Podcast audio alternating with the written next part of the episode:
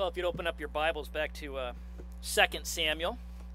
If you're new with us, you should know that we preach expositionally, so we just work our way through the texts, uh, one text after another. This isn't a text that I just picked out as a one off for a summer talk. Um,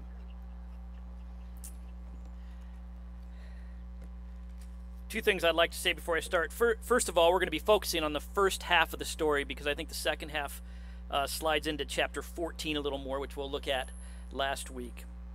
And secondly, obviously, this is a heavy text, and uh, that's just the kind of way it, it is. There's no, uh, there's not a lot of place for uh, puppy stories and illustrations as I preach today to lighten it up. It just is heavy stuff, uh, but it is God's Word. Now, most of us have uh, heard the phrase, a chip off the old block. A person may look at uh, one of our children and say, they certainly are a chip off the old block. And we know what they mean.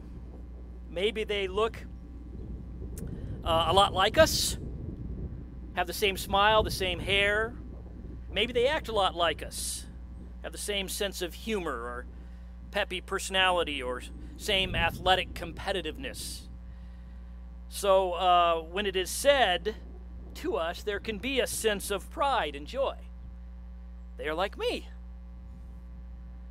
But it only uh, takes a little experience in parenting and uh, just a little bit of contemplation for this to become a terrifying thought.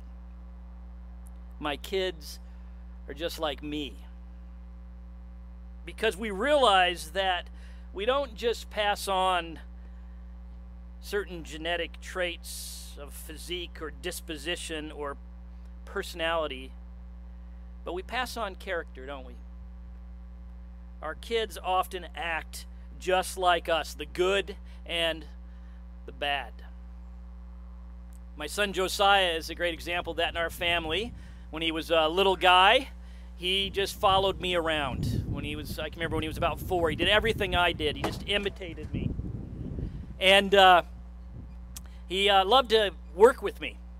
I was always remodeling the house, and and uh, one day I was sanding with some sandpaper, and I had a scraper, and I was working, and I noticed out of the side of my eye, he's up against the wall. He's got a piece of paper that he grabbed, and he's rubbing the wall, and he's got a little piece of wood that he's scraping the wall with, and and I thought, oh, that's cute. And then at some point, he, that little piece of wood that he was holding, he threw it down and he started mumbling at it. And my wife just kind of glanced across at me. She knew that he was imitating my losing it at my tools when things don't go right. This is a very scary reality. Our children are not only affected by our genetics, but often grow up to imitate our fable, our foibles and faults and habits, and even the worst of our sins. They are, in a sense, custom made in our image. And this is the story that we have before us this morning. What we see here in chapter 13 is that David's sons are just like him, even the worst of him. If you remember from the last two weeks, God's chosen king, the man who was to lead his people in righteousness and justice, fell headlong into sin, into adultery and murder and although being called out by the prophet Nathan and dramatically repenting and finding restoration, this week we see it all over again. We see the consequences of his sin come to his children. One in sexual sin, one in murder, like father, like sons.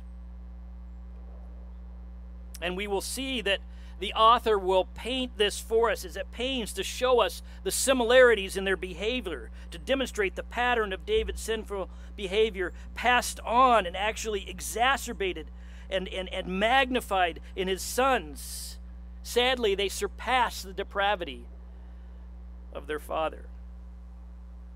And I know, I know these stories are hard to read, much less to stop and, and dwell on. Some of the worst stuff in the Bible, but but God puts it here for a reason. 2 Timothy 3 tells us that all scripture is God-breathed and profitable. And the question is, what is the profit here for us in this text? And I want to say what we're supposed to take from this text is hate. I think there's one main lesson for us to learn from these stories, and that is hate. God wants us to come away from these stories full of hate for sin. Last week we got a sneak peek at sin in the midst of God's grace, and this week is just a full, all out, hard look at the nature of sin. The Bible is, is raw and real, and it shows us the reality of sin because things haven't changed. This terrible stuff that we see in this text is all around us today and in us today. And what God wants us to hate it, to be repulsed, to have a guttural response where we are sickened by it and want nothing to do with it. Hate. So he lays these stories out in all their high definition ugliness. And the first thing that I want us to see about sin here, that we will hate it, is the perversion of sin. Look at verse 1 of our text. It says, Now Absalom, David's son, had a beautiful sister whose name was Tamar. And after a time, Amnon, David's son, loved her. Amnon loves his sister. That's about the only verse in this text that's kind of good. At least it seems that way at the start. He loves his sister, his half sister, actually. Absalom and Tamar shared the same mother, but Amnon was from one of David's other wives. So this half brother loves his sister. And at this, uh, at this point, like I said, on the surface, this is good. Brothers should love their sisters. God designed the family with, with the blessings of, of brotherly and sisterly love. They're to care for each other, to protect and, and look after each other. Brothers are to protect their sisters, sisters are to care for their brothers.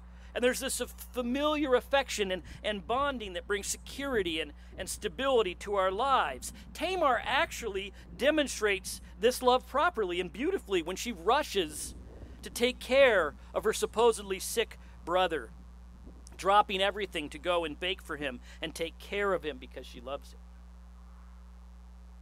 Many of us know the blessings of family and sibling love. We have siblings that, that take care of us that know us inside and out, and they've got our back no matter what. And it's one of the greatest blessings in our lives. They love us. But this good thing, this love here, right, is quickly twisted, it's perverted. We see in verse 2 And Amnon was so tormented that he made himself Ill, Ill because of his sister Tamar, for she was a virgin, and it seemed impossible to Amnon to do anything to her. Amnon's brotherly affection has been twisted into lust.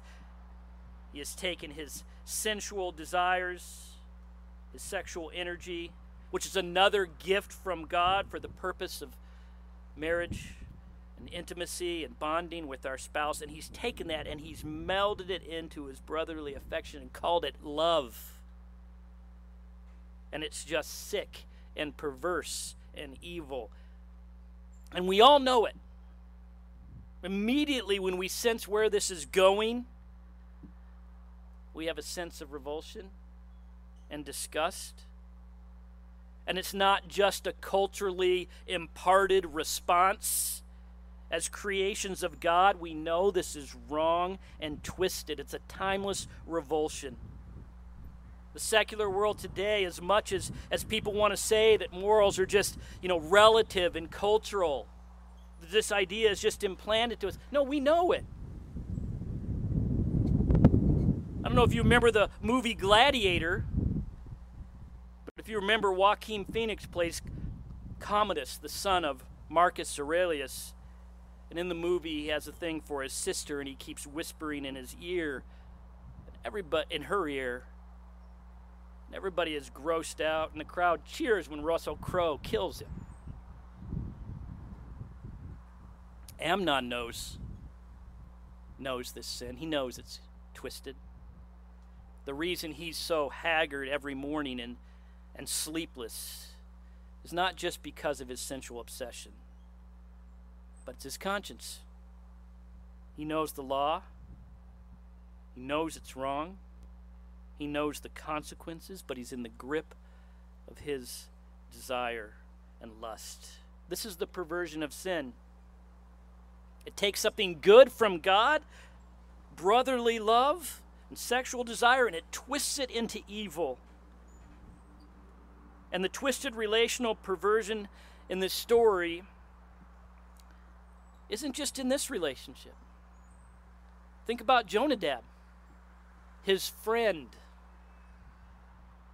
Friendship is supposed to be a wonderful gift from God, a a comrade to help you in life with sound advice and accountability so you don't stray into evil and destruction. But Jonadab uses his counsel to facilitate this evil and to facilitate his friend's demise. A real, real friend would have advised him along the lines of, of Proverbs Proverbs 5:20 Why should you be intoxicated, my son, with a forbidden woman and embrace the bosom of an adulteress?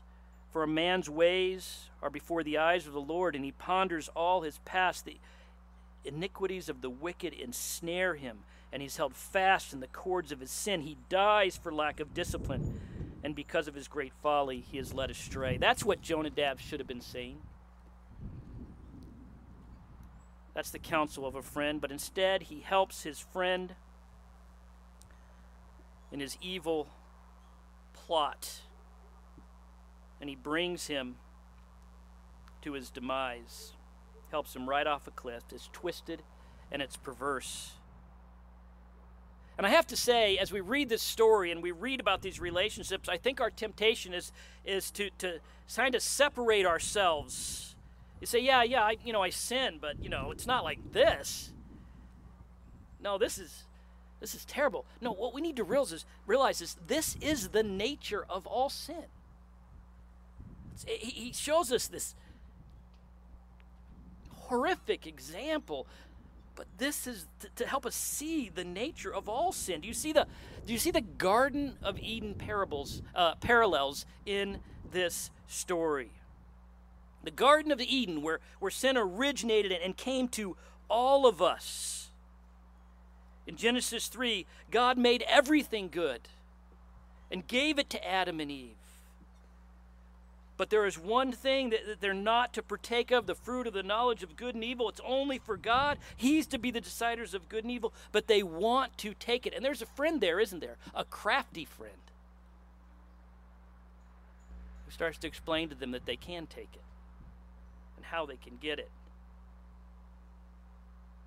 And just like Amnon, it becomes their obsession. If you remember, the temptation is described very much in terms of, of a sensual desire.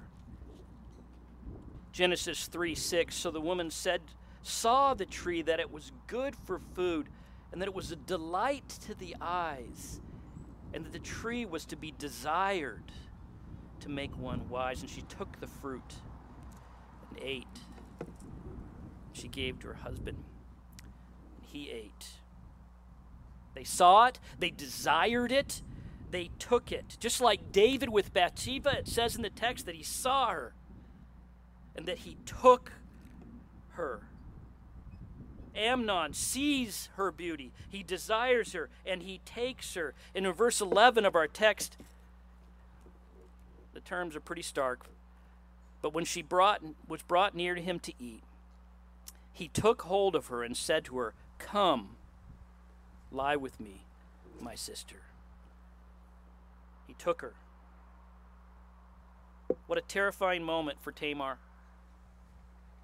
The sudden realization that your brother, who you've come to serve, has actually baited you into a trap, and you know what's coming. It's sick and perverse, and it's the nature of all sin. We take something that God made for good and blessing and twist it for our selfish desires into evil. We take God's wonderful creation, which is meant to reflect His glory, whether that's the material things of this world or the glories of nature or the passion of sensual desire, and we twist them into our own selfish desires. Romans 3:28 says, "So God gives us over to our debased minds to do what ought not to be done." And it brings destruction and death. Which brings me to the the second thing that we see here about sin that ought to make us hate it all the more, and that is the misery of sin. We should hate it for its perversion, but we should hate it even more because of the misery and damage that it brings. Not only does the Bible make it clear that sin ultimately brings death and hell because our God is holy and cannot even look on sin. Thus, when we die, we are separated him from him forever. That's the final destination of sin. But more than that, this text reminds us that it brings misery all the way along to our lives. This is what our culture loves to deny and lie about. We, we promote this idea that sin is, is really no big deal. It's just a, a bit of naughtiness and no consequence adult fun. This is why Las Vegas, Sin City, is set up like an adult Disneyland with rides and miniature Eiffel Towers and water slides and family entertainment all mixed in with total debauchery because it's all just harmless fun. We especially think this way in relationship to sexual sin because we say it, it, you know, it doesn't really hurt anybody, it feels good, just indulge as you want. But it, it causes the worst of misery. Tamar tries to warn her brother of this. In verse 12, she says, she answered him, No, my brother, do not violate me. For such a thing is not done in Israel. Do not do this outrageous thing. As for me, where could I carry my shame? And as for you, you would be as one of the outrageous fools in Israel. She says, This is going to destroy both of us. It will ruin our lives and reputations, and she is right. We see initially that it destroys her. In the ancient Middle East culture, even though she this was not her doing, she would become a shamed, discarded woman look at, looked at as used and damaged goods. And thus, when the deed is done, she rips her sleeves from her robe that represent her status as a virgin daughter of the king. And look at what it says in verse 19. And Tamar put ashes on her head and tore the long robe that she wore, and she said, and she laid her hand on her head and went away, crying aloud as she went. And her brother Absalom said to her, Has Amnon, your brother, been with you? Now hold your peace, my sister. He is your brother. Do not take this to, to heart. So Tamar lived a desolate woman in her brother Absalom's house. The word desolate there in the Hebrew is laid waste. But almost poetically, Amnon doesn't fare much better. From the moment he took her, the text tells us that his lust turned to loathing. Verse 15. Then Amnon hated her with very great hatred, so that the hatred with which he hated her was greater than the love with which he loved her. See, what do you think Amnon imagined was going to happen when he ensnared her in his little trap? They would have this moment of passion and all his carnal desires would be fulfilled, and she might even fall in love with him, and they would be secret lovers, satiated in their pleasure. Now, that is the lie of lust, isn't it? That's why we like to call lust love in our self deception. I want to say to you, young people, that when that romantic friend says, I love you, in a moment of passion because they want you, it's not love. They've used the wrong L word. And if you give in from second one, it's emotionally and relationally destructive. Amnon moves immediately from lustful his lustful love obsession to absolute hate for her for her. See, I imagine that uh, the crushing consequences of his sin in that moment were suddenly on him.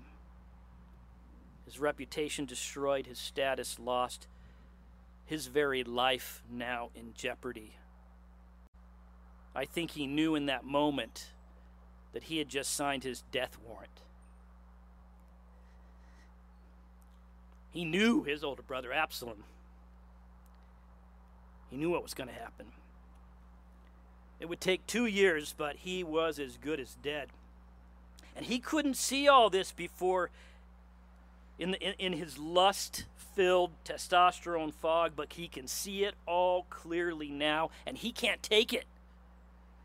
So he projects all his guilt and his shame onto her. It's your fault. He hates her, he makes her go away. That's the nature of sin. It always brings relational destruction and misery. Look at Adam and Eve again. It's just the garden again. The moment they gave into temptation, guilt and shame, and they hid from each other, and they covered up, and they blamed each other. She made me do it. Their intimacy was gone, and it eventually led to one of their sons murdering the other. Sound familiar?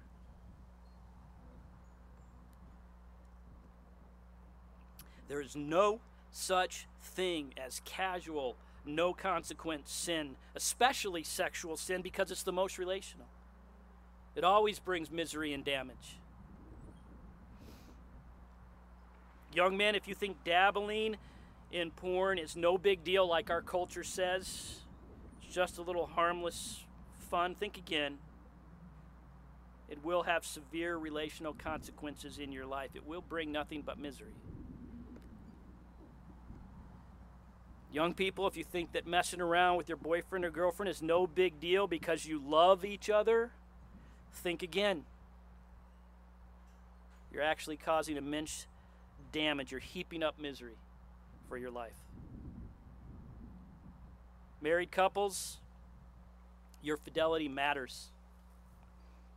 Don't buy into the twisted perversions of our culture that treat such sin as casual. What happens in Vegas never stays in Vegas. It reaches into every part of your life, your marriage, your children's lives. It even reaches into the next generation, reaching havoc. Just look at David's life.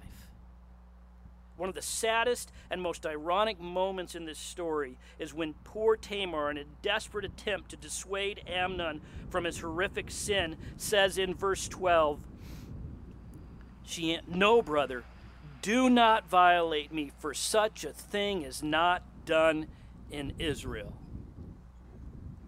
No, the problem is, is that such a thing had just been done by his father, the king. She's just part of the ongoing damage. Like father, like son. Which brings me to the final horrific element of sin exhibited here that should fuel our hate for it. And that is the degradation of sin. Sin is perverse, bringing misery, and ultimately it brings complete breakdown. Breaks down people, breaks down societies. Think of David and the degradation of his sin. This amazing, righteous, valiant king who fought off the Ammonites, rescued back the wives and children of his men. He faced down a nine foot giant who was mocking the people of God and cut off his head. He patiently endured the persecution of Saul because Saul was the Lord's anointed. So, in godliness, he would not touch him. He acted with justice and mercy towards his enemies. He brought peace and stability to his people. He was a man after God's heart. But then he fell into adultery and then murder. And now look at him. Did you notice him in this chapter? Do you notice his presence in this chapter? It is faltering and weak. He seems to have no power to curb the wickedness of his sons. He reminds me of Eli and his sons. He seems to indulge their sin and even facilitate it. He's used by Amnon in his ploy to lure Tamar. David was the one who commanded her to go and, and help her brother. Uh, why couldn't he see Amnon's filthy obsession? Jonadab could see it. Absalom could see it. Was he ignoring it? And then in verse 21, we're, we're told that David is very angry when he found out what Amnon did. It says he's furious. But what does he do? What does David do in verse 21? If you look down on it, David does nothing. He's angry and he does nothing. And then it tells us that two years pass. It lets us know he did nothing. He's the king who's supposed to enforce justice and bring restitution. He is her father. And he does nothing. And of course, his inaction fuels the fire for Absalom's revenge on his brother, which David again does nothing about. Again, he's sucked in and he's manipulated to be used in it and then does nothing about it. You see, the hypocrisy of his sin seems to have stolen his backbone. How can he stand up to those who are just mirroring his own shame? To those he has damaged by his own sin? It's no excuse. He should have stood up, stood up and did something, but it is what happens with sin. It erodes us in our core. It takes away our spiritual strength. David will say this in Psalm 32 when he reflects back on this time that his strength was dried up like the heat of summer, that his bones were wasting away. So he has nothing to help his own children. We need to think about that as parents.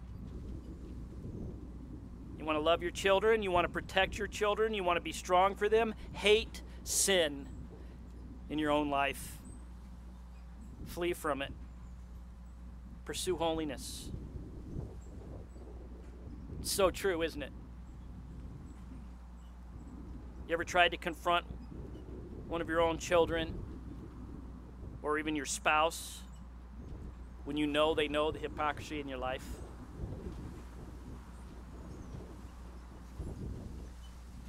But this, uh, this spiritual degradation, this spiral down, is not just in David's life. Look at his sons. Look at their sin. As much as they are a chip off the old block, the truth is they're not the same as David. They are worse. You can't miss the how, how qualitatively more evil his sons are than he. How things have gotten even worse. While David's sin with Bathsheba was clearly a manipulative abuse of power and it ended in an adulterous affair, Amnon's sin is all out incestuous violent rape. And the, the text doesn't shy from the violence. Says that he took hold of her wrist. In the Hebrew, it doesn't say he lay with her, it says he lay her. He violated her. And then he threw her out like a piece of trash and locked the door. And the revenge that ensues from his brother Absalom is nothing short of premeditated, cold blooded mob style murder. The degradation of sin is just spiraling, spiraling down from generation to generation in this sickening free fall. That's the way it always is. Read Genesis again. Starts with Adam and Eve, goes to Cain and Abel in murder. And you only get about five chapters on, and it spiraled down through all the generations until in the days of Noah, every intention of the thoughts of man's heart is evil continually. My friend, 2 Timothy 3, as we read earlier, says, All scripture is God breathed and profitable for teaching, for reproof, for correction, and for training in righteousness. And this disturbing text is no exception. This story is recorded in all its horrific detail to make us take a hard look at the perversion and the misery and the degradation of sin so we will hate it so we won't take it lightly like our culture does. So we will flee from it. So we will pursue righteousness. But 2 Timothy 3 also tells us that the scriptures are able to make us wise for salvation through Jesus Christ. And I want to end on that. Yes, this text is profitable for our holiness but how does it make us wise for salvation in Jesus? Because on its own, it's pretty hopeless. The best of human leadership, David, is flawed in his sin, and it's passed down to his son, and it only gets worse. What hope is there?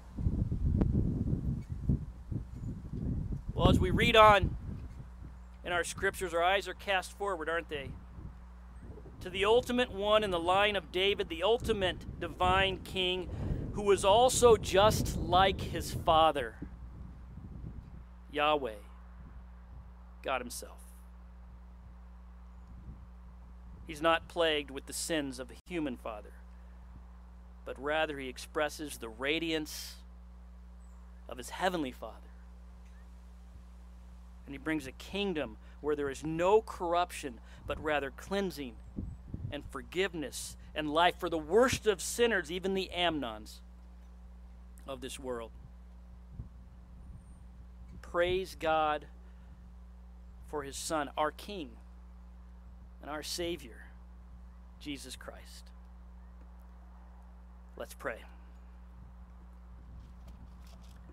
Father, we thank you for being real with us. for showing us the truth that we don't even want to look at the truth about ourselves and about our own sin and what it does. Help us by your Spirit, Lord, to fight against sin, to flee from sin, as we depend on your Son.